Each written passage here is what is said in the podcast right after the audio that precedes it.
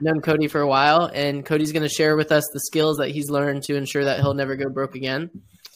So, Cody, what do you what do you got going on right now? Like, you got the gym, you just got in the real estate. Uh, obviously, you still surf here and there. Like, what, yeah, what's I, going on with I'm, all that? I'm pretty busy. I'm pretty busy. A little bit of everything. So, I try and diversify. I've never had a W two job, so everything's just kind of been like hustle and grind and and make stuff work. Kind of the entrepreneurial mindset. I don't really like the the term entrepreneur, but I guess it's what I am and what I do and and kind of how I've made things work. So, uh, professional surfer my whole life, kind of still competing a little bit, but putting my focus back on other things now. I opened a small training facility back in 2017, Thompson Performance in Atlantic Beach. And I still run that to this day. And last year, entered real estate uh, as a real estate agent and getting the ball rolling on that too. So staying busy and, and definitely uh, staying diverse as well. So, Josh, is this our first local guy? Is our yeah, Co- Cody is a local legend. Yeah. There's even a Cody Thompson Day. I believe it's in March. Oh, I think he's yeah, it's first, coming. Uh, local podcast. Uh, he's yeah. No, we don't have any. Yeah, I'm, ha- I'm happy to be the first local. You are 904. Yeah. Yeah, represent. So like, how did with surfing? Obviously, surfing is like a passion of yours, but like, talk to us about the business side of surfing that maybe some people don't really know about. Yeah, I think the business side gets really overlooked. I mean, it's really all marketing. It's how well can you market yourself to these brands unless you're just dominating the the competitive side. So if you dominate the competitive side, there's some money to be made and you don't really have to be a super super likable person, but that typically doesn't work out for a lot of people. So it's really just about marketing yourself and kind of showing your worth to brands uh, on a regional scale and a national and international scale as well. So it's just like any other type of marketing, you know, you're you're sort of an influencer athlete style, you know, wearing the brands and, and representing the companies and, and make yourself look, look good and professional. So it's more than just, just going and surfing and, and, uh, living that, you know, surfer lifestyle. So there's a little, there's a little bit of work on the back end, but it's still, it, it beats a lot of jobs. So yeah. when did you, when did you start surfing, Cody? I started surfing when I was super young, probably seven or eight or nine. Started competing before I was even 10. And then um, got my first paid sponsorship when I was about 16. And checks started flowing in and started growing from there and and you know made some decent money in my late teens and 20s and then kind of saw the writing on the wall towards my later 20s and and um, it just became really tough to to make and, and keep a living going off of the surfing alone. So I kind of use that as my as my platform to to build the next chapter of my life. What what why did it go down? You said that it went down in your late twenties. What what what was the reason? Well, you know, with surfing and the brands, a lot of it comes down to marketing and and you know when you start to get a little older, you, you start to be a little less marketable. You know, unless you're unless you're Tom Brady you know, but but the kids want the, the next hottest, latest thing, and that's what the brands want, and that's just kind of how things are. And and you know, not to say you can't make a great living well into your 40s and 50s with surfing, but um, I would say a lot of the a lot of the banner years for most athletes in the sport are, are in your 20s, late 20s. So who you really kind of who was your first sponsor? So my first paid sponsor was Billabong Clothing and Wetsuits, nice. okay. and still to this day um, support me and and you know give me keep me threaded up and, and all that. So and then uh, first first sponsor though was was Sunrise Surf Shop, a local surf shop here in Jacksonville off Beach Boulevard. So they're day one and still to this day. So uh, thanks to those guys at, over at Sunrise. So for all those budding surfers, I guess. I don't know if we have any super young listeners, but we I'm sure we all know some. But uh, how, how did that did they approach you? Do you approach them for sponsorship? How, how did that work? I'd say a lot of the the best relationships sponsorship wise were probably formed pretty organically.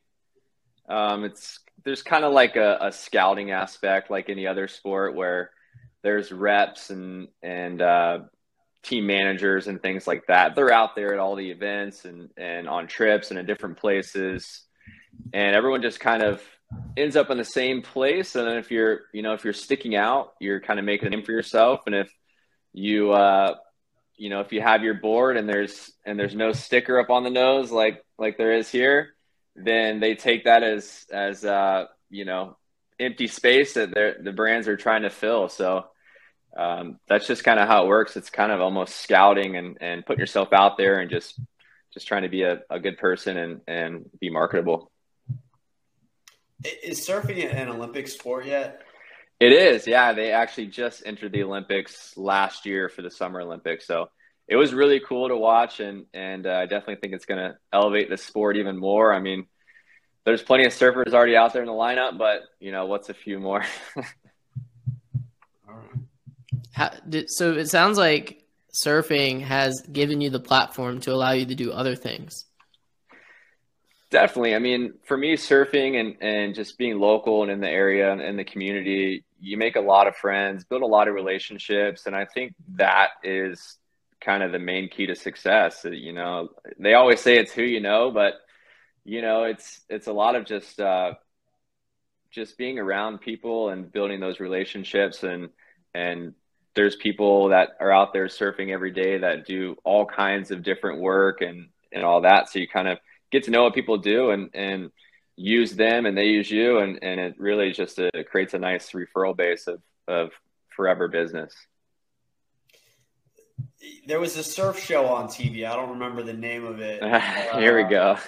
recently, but there was a girl from Jax Beach on it. You know what I'm talking about? Yeah, yeah. So that was the Ultimate Surfer. There were actually two two people um, who are are Jax locals, um, Kayla and Austin, and and uh, yeah, they were one of the few people on the show, and it was pretty cool that they, of all the surfers out there in the world, they chose a few that that live right here in the area. So pretty cool stuff. But yeah, the show was, I mean, it was it was what it was. You know, it was it was a show on surfing, and it was kind of they added a little twist of drama, and you know, maybe put surfing more on the map for everyone else. So so is surfing like? Are there a lot of strong surfers in Jax Beach?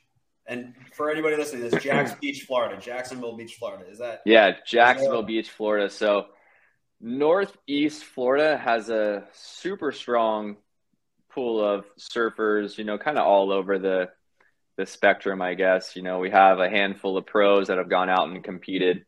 Um, we have a few people that have been on the world tour, so like in the top 20 and 30 in the world for a year or multiple years, um, like St. Augustine and Jacksonville area, and a lot of just really great surfers. We have a pretty consistent, uh, consistent bit of swell here, so you'll see a lot of talent coming out of this area for sure.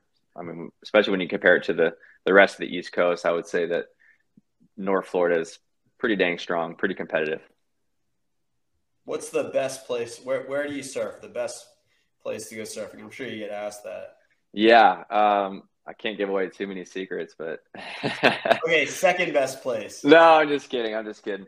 Um, I've done a fair bit of traveling and surfed some really awesome waves, but it's really hard to pin down one spot. I've got some some really good waves in Indonesia, in Bali, and that was probably one of my my favorite spots. And but go to Central America a lot. It's a little closer. Done a bunch of trips down to Nicaragua and Costa and stuff, and ton of good waves. I mean, there's fun waves everywhere. It's it's more about the the trip for me and who's on the trip and what kind of what kind of um, I don't know what kind of uh, what kind of vibe you know is going on in the trip. So it's not always about the best waves. It's you know traveling with your buddies and all yeah. that makes makes how the trip. does one get uh, their name? How do I get Andrew Saltman Day in Jacksonville or Josh Craft? Yeah. How did you go about that? How did you get that? I it just kind of happened. I don't know. What is it, by the way? So it's Cody Thompson Day. It's March seventh. Okay, it's coming uh, up. Yeah, it's coming up, and yeah, everyone take off work, but don't go surfing. Okay. um, it actually came right after a big event win for me down in Puerto Rico in 2013. Um, I don't know that the right people in town heard about it and started spreading it, and word got to the mayor, and the mayor, uh, Mayor Alvin Brown, brought me downtown and through this little, um, I guess like a presser more or less. And uh, no one told me that he was going to actually gift me a day in Jacksonville. He was just kind of like, "Yeah, congratulations," like, you know, whatever. And then was like, "Oh, by the way, March seventh is coming up. It's going to be Cody Thompson Day in Jacksonville." I'm like, "Sweet."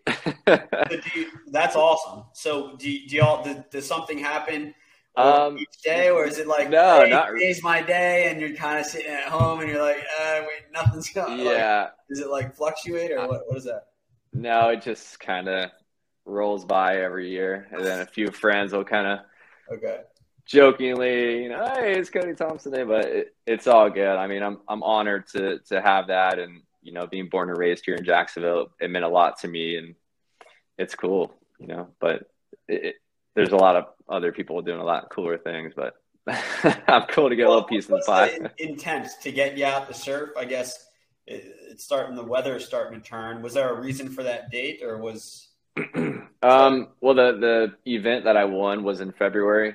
Uh huh. and we met uh, a couple weeks after that and then it was just like the next day maybe it was the seventh that we all met and he said all right today's the day it's the seventh it's your day so i think. I, I, i'm not positive how it all shook out but there's nothing special about that day to me or anything like that.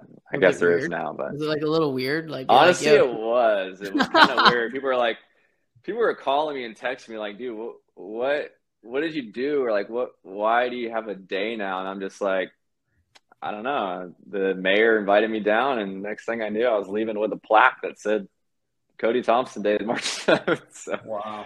Yeah it was kind of funny but you know i'm i'm cool with it i'm i'm honored so it is a little funny and kind of goofy but it is what it is I'll take it if you don't want it. But No, name though. yeah we can share it yeah we can share it we can share it. Yes. yeah. we'll just yeah So you- are you married? Kids? Single? Uh, I'm married. Yep, married to my wife of almost three years. Uh, no kids yet, but have plenty of um, nephews and nieces. I have. I'm one of four brothers, and my two brothers closest to me in age both have a, a couple of kids. So Were they keeping the- surfers? yeah, yeah. All four of us are are surfers. We surf a ton. Three of us um, considered professional surfers. You know, have cashed some checks over the years and won some pro events and things like that. So definitely have some surfing in our bloodline, and I'm I'm sure the the next uh, you know the nieces and the nephews will be out there surfing with us soon. how Um, did um? I'm, I'm gonna bring something up. DJ Uh, Code Red from Ah, Jackson. yeah. T- Yeah, talk to us. How how did DJing transform to like business for you? Did was there any lessons learned there? Yeah. Um, d- yeah, it just kind of fell into it, really. I mean, I was traveling a good bit, and it was kind of uh, a period of time when like house and electronic music really got popular. And I just thought it was cool, and I loved music, and I was always downloading like the latest mixes that came out and stuff. And some buddies were fooling around with it, and we all just kind of got into it, and and just really became a fun thing. And then um, it was just too many late nights, and when you're trying to mix that with early mornings to go surf and compete and stuff, it just it wasn't a uh, it wasn't sustainable. So, but it was fun, and I met a lot of cool people, and and got to play some music at some fun venues around town, and and actually a couple out of town too. So it was cool. It was a fun period of of of my life. Right on. And with all that going on, in terms of like DJing, surfing around the world, like what's like a story that sticks out in your mind that you're able to share that doesn't get you in too much trouble? Yeah. Um, like, was there like a, a place that you surfed where it was like, man, this was just like crazy waves, or a time that you and the boys were out and it was just like something that has always stayed with you?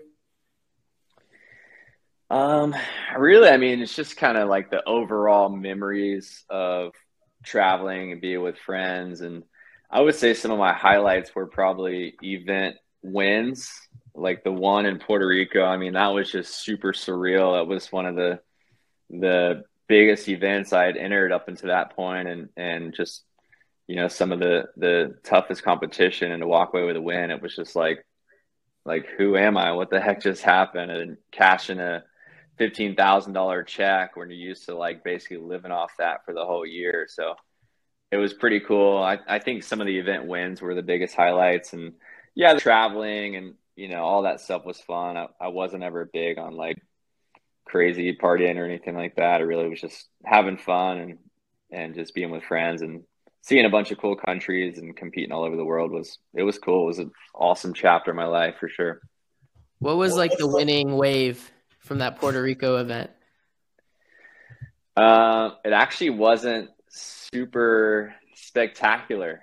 Uh, the whole event, I felt really good, and I was just kind of like every round in the competition. I mean, I think there was uh, like 144 guys in the event, and every round it was like I was getting matched up with these guys who like I grew up watching in surf videos and like now I'm like sitting shoulder to shoulder with them in a in a contest, and I'm just like, whoa! And then just kind of staying in my lane and focusing on each heat and beating these guys, and it just kind of catapults me to the final. And next thing I know, the final is going on, and and um, it was a low scoring final, and I got one wave at the end, and I think I needed like a five or something, and I just barely got it. And I was coming in, and I could see I couldn't hear much because the waves were big and we were all way out there.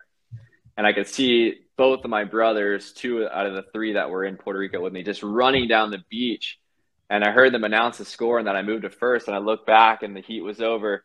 And I look at the beach and my brothers are running at me just like, oh my God, you just won this contest, like the biggest contest we've all been a part of. And it was just like, and they cheered me up the beach and you know, I was just like on top of the world. It was I mean, that was probably the coolest moment of my life. Just talking about it like gets me excited, and to have my brothers there, and you know, I was getting bombarded with texts and calls from people that were watching. Like, I had friends that were like in school, like watching, like on their computer, like at, in class and things like that. So that was really cool for me. So, how does surfing work? Is it one on one or is it like there's point based? Yeah, yeah. So there's there are some one on one. They call it man on man competition, but but usually it's four man heats. And then in qualifying rounds, you know, if there's four guys go out there, they take half to the next round and half keep advancing. So top two out of each round. And then when you get to the final, but that particular event was a four man event. And most, most of the pro events are, are four man.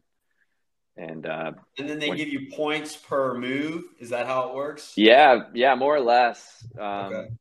Speed, the criteria is speed, power, flow, speed, uh, power, flow. Yeah, that's so like, 50, baby. I like it. I like speed, power, flow. That's a great tagline. So is that what SPF stands for on the sunscreen? Uh oh. Josh, you there? Yeah, we're good. I can't hear him. We're back. Don't worry about it. Sorry. Sorry, someone called me. Yourself, speed, power, flow, right? That needs to be Thompson performance tagline, or we might use it. We so, use it a little bit, yeah. Speed, power, flow, yeah. degree of difficulty. Whoa, that's a lot. I can't remember that many words, All right. man. All right, get your pen and pad out. no, keep going, keep going. Speed, power, flow. That's the main yeah. ones. Degree of difficulty and variety yeah. of maneuvers. Okay, so if got it. So do you get like in the Olympics? you got it. so do they do they give you like a perfect score, or do they give you like a hundred and then they take points off, or do they start from the bottom and then they add points on as it goes? Yeah. So so when you pop up onto your feet, you basically the scoring begins, and it's zero to ten. So they don't have a lot of room in there. So there's a lot of close calls and tight heats and tiebreakers, things like that. I've always thought that they should go to 100, like some other sports, like the X Games. It gives you a little more room. Mm-hmm. And like in the X Games too, you don't see many perfect 100s, but in surfing, you see quite a bit of perfect 10s. And that's always been kind of a weird one for me too, because I mean, I, I always feel like you could do a little more on every wave, and maybe that's just me. But when you throw out a 10, you're basically saying that's it. There's not a single person who could have done a single thing better on that particular wave. And I tend to disagree with that. but I'm not a judge, I'm just a surfer. Is it like 9.7 or 8 or is it just yeah, yeah, they, okay. yeah, they, they'll, um, typically there's four judges or five judges and they all judge a wave and they could throw a 9.25 or 9.4 whatever oh, they, they feel go, like. They can go to a third decimal. Wow. Okay. Yeah 9, yeah. 36 and then when they go to average the scores to actually give you your score they'll throw away the high they'll throw away the low then they average the three in the middle. Okay. And that'll they, be your they, score. you get the middle score or they average to the middle score? So if there's five judges yeah and then this guy gave you the lowest score, they go ahead and get rid of that score. Uh-huh. This guy gave you the highest score, they ditch that. They uh-huh. average these three middle scores, and the average of that score is going to be what they give you for your ride. Okay. So it's just a way of kind of keeping the scale. I guess what do they call fair... them? Like moves or tricks, or what do they call? Yeah, them? all of it. Maneuvers is a pretty, pretty common one. Yeah, maneuvers. So what, what are some of the harder ones? What's like what's your go to maneuver? Um, Cody Thompson's signature maneuver. Yeah. I don't know. I kind of like I like variety. You gotta you gotta check all the boxes, but how, oh, how do you even know what like move to do? Like, do you have a do you have like a list, like a set list of like maneuvers? Yeah, sort of. You kind of you kind of have like a log in your head of things that you can do, right? And then when you when you stand up on a on a ride,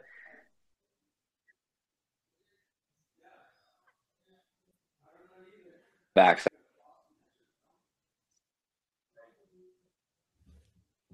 We're good. Sorry. Sorry.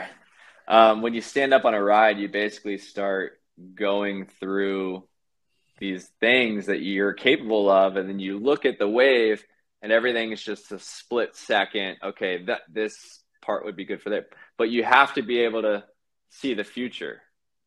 So when you stand up on a on a wave you have to be able to go okay i have to focus on more than this first maneuver. I'm trying to plan out my next three maneuvers on this wave and everything is kind of it's kind of tough man it's it's something that you see a lot of people struggle with is having to predict what a wave is going to do because every wave is a little different. So, but you basically tap into that log of of maneuvers you have, and you look at the wave and go, okay, I think this maneuver would be good for that particular what, wave. What do they call them? Though? What are some names of these maneuver tricks? Or oh gosh, I, I want to call there's them. a yeah, there's a list that is. I mean, it's endless, really, because every year people start coming up with new things and but I, I guess just get some names out of them. He will not give me the name of a trick. What's the name of one trick? All right, one trick that I, I like to pull out a lot is called the alley oop, and it's kind of alley-oop, kind of okay. fitting because an alley oop in basketball is like, well, I guess an alley oop's kind of hard. I was thinking more of a layup. There's nothing really. An alley oop is sort of like a layup for me. It's like an easy one to just go out okay. there and kind of bust real quick, and it's a high scoring maneuver. But um, that's basically when you go up and you you don't grab the board and you do a 360 and you land um, basically in the same direction you came up. So I can send nice. you some video. It's hard to explain. Yeah, sure. Yeah, that that one maneuver has probably made me like I don't even know, probably a, a year's salary a, a good yeah. year's salary that one maneuver. So it's one. How many times do you think you practice that? Oh gosh, um, I don't really consider practicing them anymore. It's kind of like I have it down and then I just throw it out there when I when I need it. It's kind of my go-to. Yeah. I've probably done over I don't know, probably over 500 of them. So is In it hard to competition? Is No, not in competition. Is it hard to learn? Yeah. There's a little learning curve, but nowadays everyone I mean it's it's one of those moves that a lot of people can do now. Mhm. You're seeing it across the board. So every time someone else learns how to do it, it, it takes away the points I get for it. but there's there's kids, there's 12 year old kids that can go out and do just about anything that any pro can do, which is it's crazy just to see how how much things have evolved recently. Okay. Yeah. What, um, what would be considered a disruptive maneuver? Disruptive. You you mean like like breaking through the norms and Like if they saw it at a tournament, they're like, no. Like kind of like maybe the 900 for Tony Hawk. Like, is there a move like that in the surfing world? Um, let's see. I think some of the most disruptive maneuvers I've seen lately are actually coming out of the the women's side. So there's a whole there's a batch of of young girls. They're about 12 to 15 or 16 and they're doing things now that have never been done and it's all coming out of that age group which is pretty crazy to see and i think it's because of the birth of uh, the wave pools and they're going to these wave pools and just mastering these maneuvers that you know the the generation before them didn't have access to to some of the things that they have access to now. So just uh some some crazy aerial maneuvers that you didn't see on the women's side just five years ago. You're seeing it left and right now which is really cool. So, So as far as the the wave pools more than the no, the- no, I think um, I think it's pretty even, but Okay. I think there there was some things lagging on the women's side that some of the younger girls came in and were like, "Look, this stuff's doable. yeah. Let me show you how." And it's like 12 and 13 year old girls, and it's just crazy to watch that whole side evolve and and now you're seeing the same thing on the the men's side too where these kids are going to the wave pool and they're coming back with like this whole new repertoire of maneuvers that you know some of the best adult men in the world can't even comprehend so there's going to be a shift in and uh a shift in maneuvers and tricks here in the next five years or so that's going to turn the whole sport upside down i think Is is uh, the Olympics going to be in a wave pool or in the ocean? Do you know? That was a big debate, and it was kind of a toss up. It was in the ocean last year, and I believe that the next Summer Olympics is going to be in LA. I might be wrong about that. And it wouldn't take much for them to pop up a wave pool there. And I think the the level of surfing you get in a wave pool is much higher because it's so consistent. But I think it takes a little bit away from the sport because everything is in the ocean, everything is unpredictable, and that's what kind of makes the sport so interesting and intriguing and so I'm going to go with the blend. I think they need to do a blend. Both. yeah you know what I, I actually that was something that i thought i think that's a great point i think they should do like a surfing like a standard surfing competition in the ocean and then do like a best trick like snowboard Yeah. style in the pool and i honestly i think that's spot on i think that would be so insane you would see some crazy crazy maneuvers that y- you're just not going to get in a traditional heat Well, you want to attract new people and new viewers, right? Yeah, like, wave yeah. pool's interesting to me because I'm like, oh wow, look how clean those waves are, and Mhm. it's so like yeah, consistent. Is the wave pool like a uh, the batting cage for baseball? Um, it's more like the home run derby where guys are just like going all out. Just throwing like little Perfect. softballs to them. Perfect conditions. It's just perfect conditions for home runs. Okay, I like it. I mean, Yeah. yeah, I mean, that's what people want to see, right? Do you want to see Yeah. singles and doubles all day? You want to see people hitting bombs? exactly, and, and that's a good analogy because when you're watching surfing, there's so much strategy that goes into it. You do see some crazy stuff from time to time, but a lot of it's singles and doubles. These guys are just trying to get through the rounds and get through the rounds. They're keeping a little bit in the tank. They're not trying to hit grand slams every go. And then when they get to the final, you know, they're kind of empty out whatever's left in the tank, and that's when you see some of the the crazier stuff. But I think it traditional heat surfing out in the ocean for the Olympics, it, it's it, it might hinder the it might hinder the level that we could take the sport to. So tell us about Thompson Performance because that's that's your baby for like the last five years, right? That's yeah. Your, so Thompson Performance. Next, that's your next chapter. Yeah. That so surfing kind of for me. Um, I kind of introduced a lot of fitness and training into my surfing routine. And that really helped me kind of sustain myself as a professional surfer and elevate myself too. And, you know, I started getting some of my best results shortly after spending a little extra time on my body and, and my mental self, just kind of getting my, getting my things getting you know turning some things around as far as fitness and mentally uh, just putting some time back in just because you see these kids come along and and they're younger and fresher and and more motivated so you kind of have to keep up with that. So that training evolved into me wanting to kind of really spread the good word and help some friends and and whoever you know wanted to come in and, and train like I was training. And and uh, it kind of just spawned from that. And I really didn't know what to expect when I opened it up, but it just kind of evolved into what it is now. And it's been a lot of fun working with people and,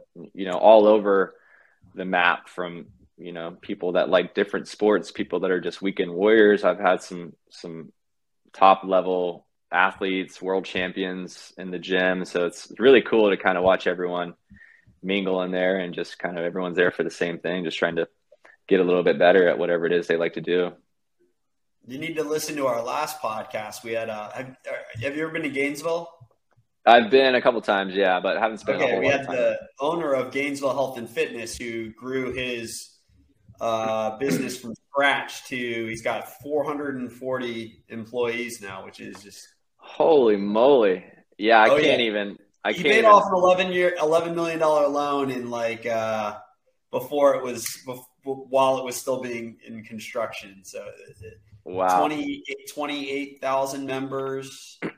I can't even wrap my mind around that. I mean, talk about thinking big and betting on yourself. I mean, when I opened my gym, I took out a personal loan of 12,000 or 15,000 mm-hmm. and got started, outfitted the whole gym, had a little bit of working capital and paid off that loan within a year, and I was actually really surprised I could do that, and everything else from there is was uh started to profit after that. So it was pretty cool, but that's I mean that's betting on yourself big time, right? Well, you've I, been in business 40, 50 years, so get, yeah. time. But yeah, uh, yeah, yeah. You know, I mean, that, uh, what it is called steady, uh, constant, uh, in the same direction. Yeah. Const, uh, direct i can't remember marching in the beat of the in the same direction for 45 years can you can yeah. you fit a wave wave pool in in I'm, I'm sure people like young youngsters would love to get some coaching for surfing can you get a wave pool into thompson performance like that'd be like a unique um, selling proposition not quite big enough but no? if you do want surf coaching my i have two brothers younger brothers that do uh, thompson surf school so they do beginner camps throughout the summer for kids and then advanced, intermediate, and professional coaching in the off season. So uh, it's cool. We kind of like refer a lot of business to each other and bounce ideas off each other. But you know, we're both running small businesses ourselves, so it's pretty cool. But as far as wave pools in the gym, I don't think it's going to happen. But we actually have done some trips with people that come and train at the gym out to the wave pool in uh, Waco, Texas. They have a really nice wave pool out there. So we've kind of gotten crews together that we surf and compete and train and, and we go out there. We, we did a trip last spring and I mean, it was like crazy watching some of these kids that were on the trip with us just elevate their game within like two days. So. so as a wave pool, they have the big, big ones, obviously, like huge. But you know, have you been to the Sawgrass Marriott in Ponte Vedra Beach? They have that. yeah, just fit one of those in there. So is that or is that like not even like a realistic for a pro surfer to even consider? That would that would probably be like Tiger Woods going to Adventure Landing and working on his putting there. I mean, okay. It, it might not, you know, it, technically he has a putter in his hand and he's hitting a ball, but it's probably not going to do a whole lot for his game.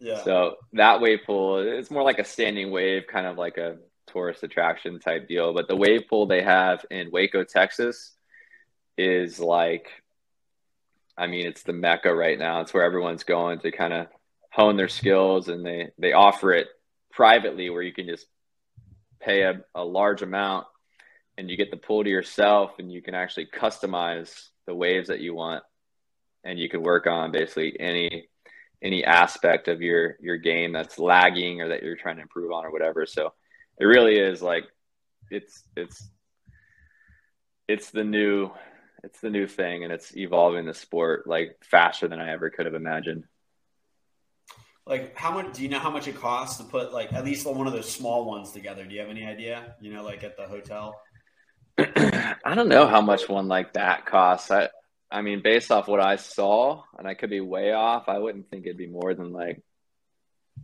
I don't know, maybe a couple hundred thousand or something. Mm-hmm. But I might be way off on that. But the ones like the one in Texas, I think is probably closer to like five or ten million. So it's, it's a different it's a different scale. That. That's, a, that's a big number. Well, I'm charging a lot now.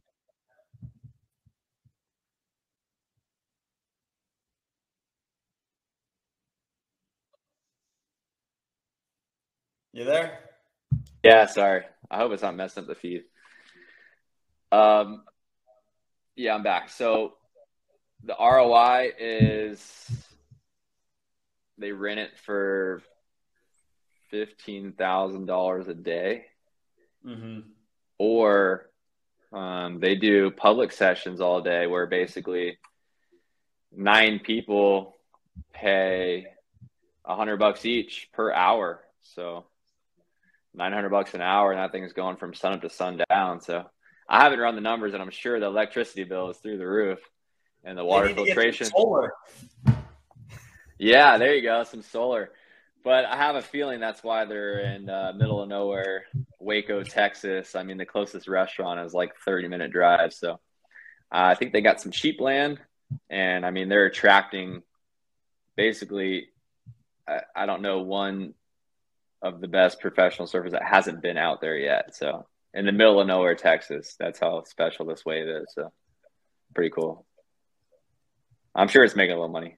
So what's like the next step with the gym, Cody? What do you got? You got plans for the gym? What do you what do you see in the future is for Thompson Performance? So my plan with the gym is I'm really happy with where it's at. I'm happy with the member base, the environment. Um, I kind of got stuck in this trap of like grow, grow, grow, expand, and kind of feeling like the the influence from other gym owners and other business owners. It's like you know if you're not growing, you're dying. But I think it's more. It was more about um, the work life balance and happiness, and what can I do with the gym and and to where I'm happy and my members are happy to where it's not sucking the life out of me. So I've got it kind of in that spot now, which is great. Um, probably on the floor coaching about 25 hours a week, and the rest of the time is kind of admin back end stuff. So pretty happy with that. And it's you know we're still in a, a small space, but it's just enough members and just enough people at once to where everything kind of has a good flow to it. So it's hard to find that that kind of sweet spot flow state. It took me a little bit of like starting slow, ramping up, coming down, going back up. So kind of the ebbs and flows of business, but it's nice when you figure out where that sweet spot is and you can kind of maintain that. So I'm happy with where it's at. How did uh how was COVID for you in the gym? Yeah, it's you know, I think it was tough for every brick and mortar business and not just brick and mortars, but but every kind of business, you know, unless you were selling toilet paper. But it, we got shut down for about two months, just about, and it was like a mandatory, like, hey, you're not allowed to operate. And my mom has a hair salon. She was in the same boat. She got shut down. It was kind of just all across the board, you know, unless you, do you have any, you were. Do you have any W two employees? Uh, I did. I did before okay. COVID. So there, there's this thing called uh, the ERC uh, employee ER. What was it, Josh? ERC specialists. So if you have employees, you can uh, uh, during 2020 and 2021. This is the last of the like quote unquote PPP fund. It's called uh, let me let me the real ERC specialists.com. You can get up to 26k back for for each employee. Wow. And you can okay. send 10% of that back to Josh and I. That's all you charge? 20 now. Oh. I should have went the other way. Yeah, that's a good tip. I'm gonna write that down. The real ERC specialists. Yeah, it's the it's real. uh they kept changing the rules on it. So they uh so it was like, all right, you had to have a 20% loss and then people are like, all right, we can't get from because all this government money and nobody knew where it was all going, all these different places. This this one still has 400 billion left, and they basically removed all of the requirements except that you have to have W two employees, and if you were shut down, you get an exception on that too. Wow. Okay, that's awesome.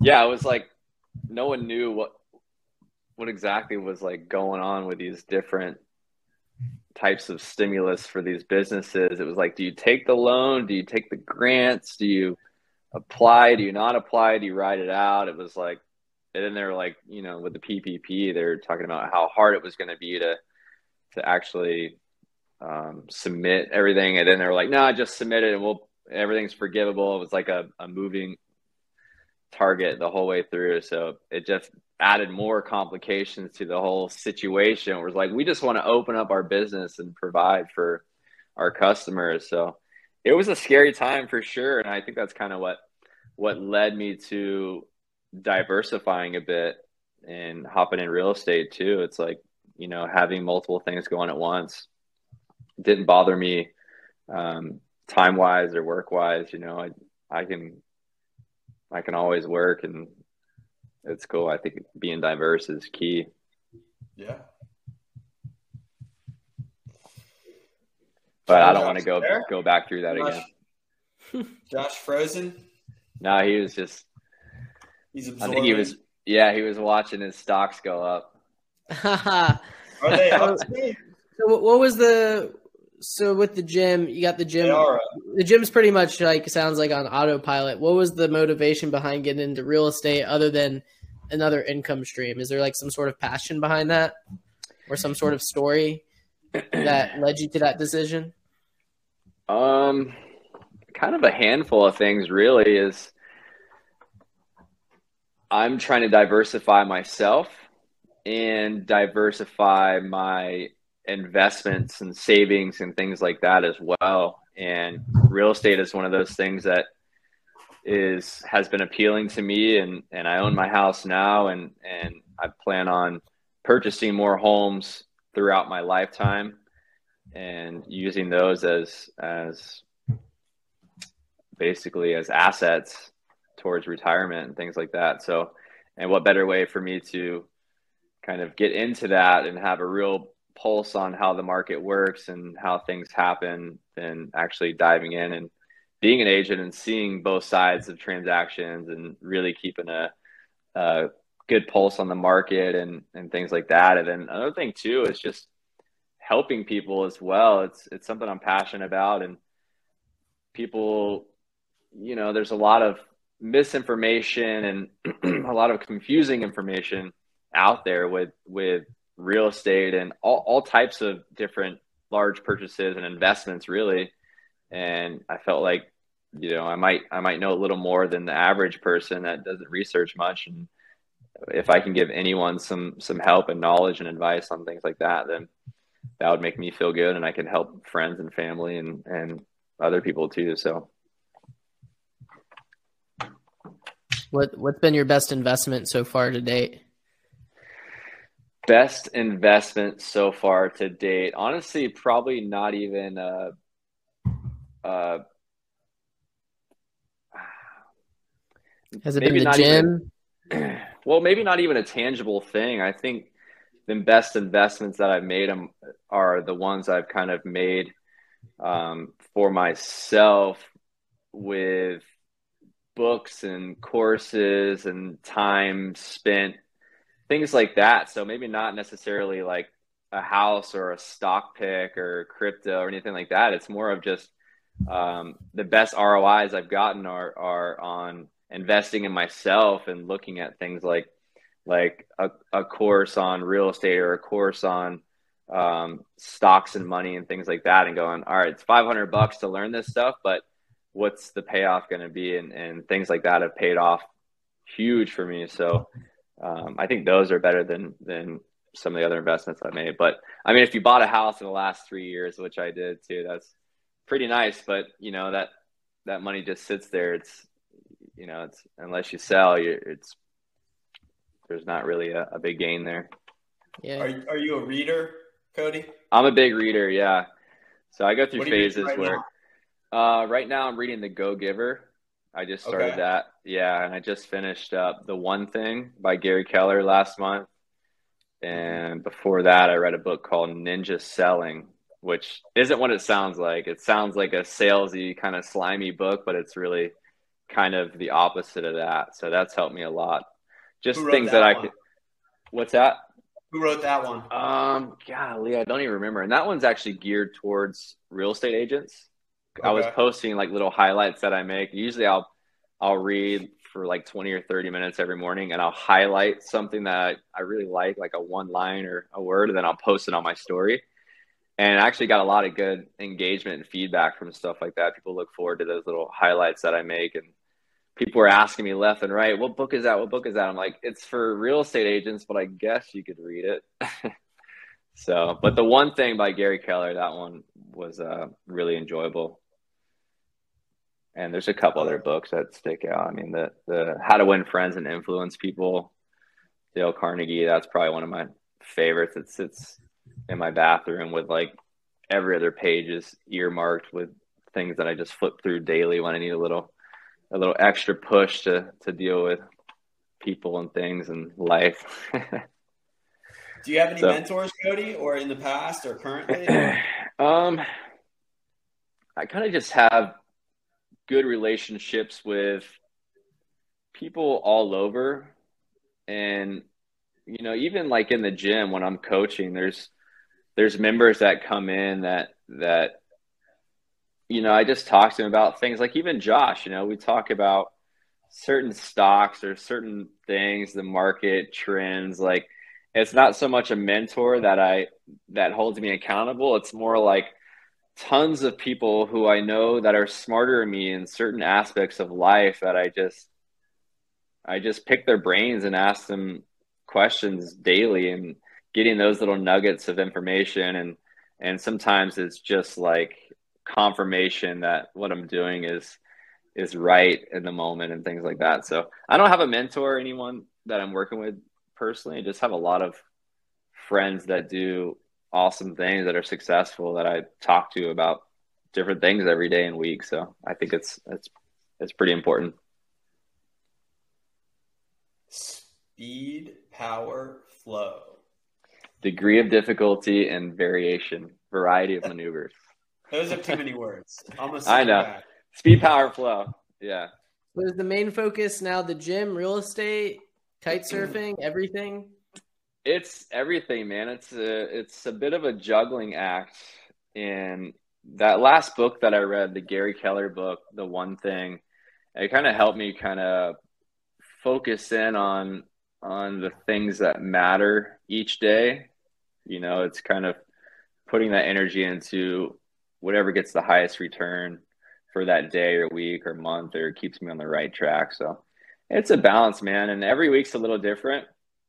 My schedule at the gym stays the same every week, and everything else is just kind of up in the air, more or less. You know, real estate's funny. It's just like go go go and then wait or go go go and keep going and you know you get sucked into certain things and and then with surfing and kite surfing you know those are things that i do i wish i could do every day all day but i have to balance with work but there's weeks where there's no waves and i just focus more on work but to have that flexibility you know not have to wake up and, and go to work until it's dark. You know i have a gap in the middle of my day every day and i carve out time to to do the things that i love. And that's what's important. I mean people look at me and they're like dude you have three jobs and a wife and how do you balance it all out? But really you know you, you have your priorities you have somewhat of a set schedule and and you work for yourself and you could go surf and work later. What comes first work family or surf? Oh that's a good one. So family first. You know if if there's a it's okay if it's work first or surf well, first. family understands that you know i have a, a strong work ethic if there's a family emergency then family is going to always be first if there's somewhere i need to be or something i need to do for family that is always going to be my priority um, my work schedule is pretty pretty packed so I'm definitely putting a lot into that.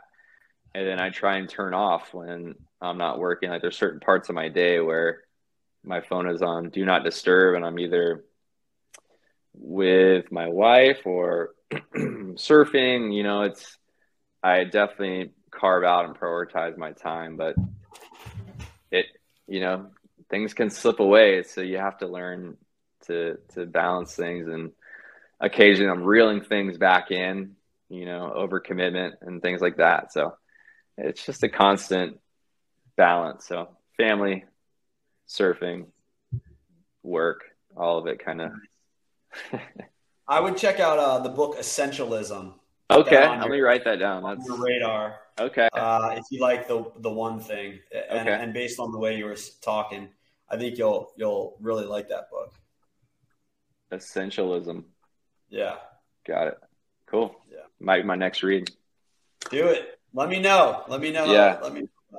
I've been trying to read more um, more fiction. I really like fiction and things like that, but with how much I have going on, like everything I put time into needs like I feel like there needs to be an ROI. Maybe I need an ROI on on my imagination too, but I kind of like the nonfiction right now. It's it's helping me get little nuggets to to improve my business.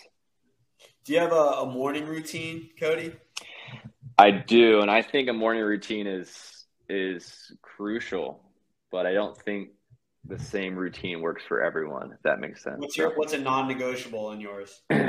non-negotiable is waking up at 4 a.m.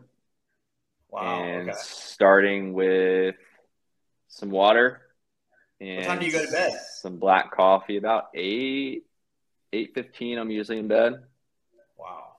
And my phone is on do not disturb after like eight fifteen. So if you text me at eight thirty, I'm texting you back at four thirty. and then yeah. people don't text me back at eight thirty anymore. nice. Yeah, so that's just kind of. I mean, people are like, "How the heck do you wake up so early?" It's like, well, you know, I go to bed early, so. Right. So that's my non-negotiable. So what else up. is in there? What are you doing at 4 a.m., 5 a.m. while everybody else is still sleeping, except Josh, maybe? Josh might be up. He's usually up around five, I think. He's an early bird. Yeah.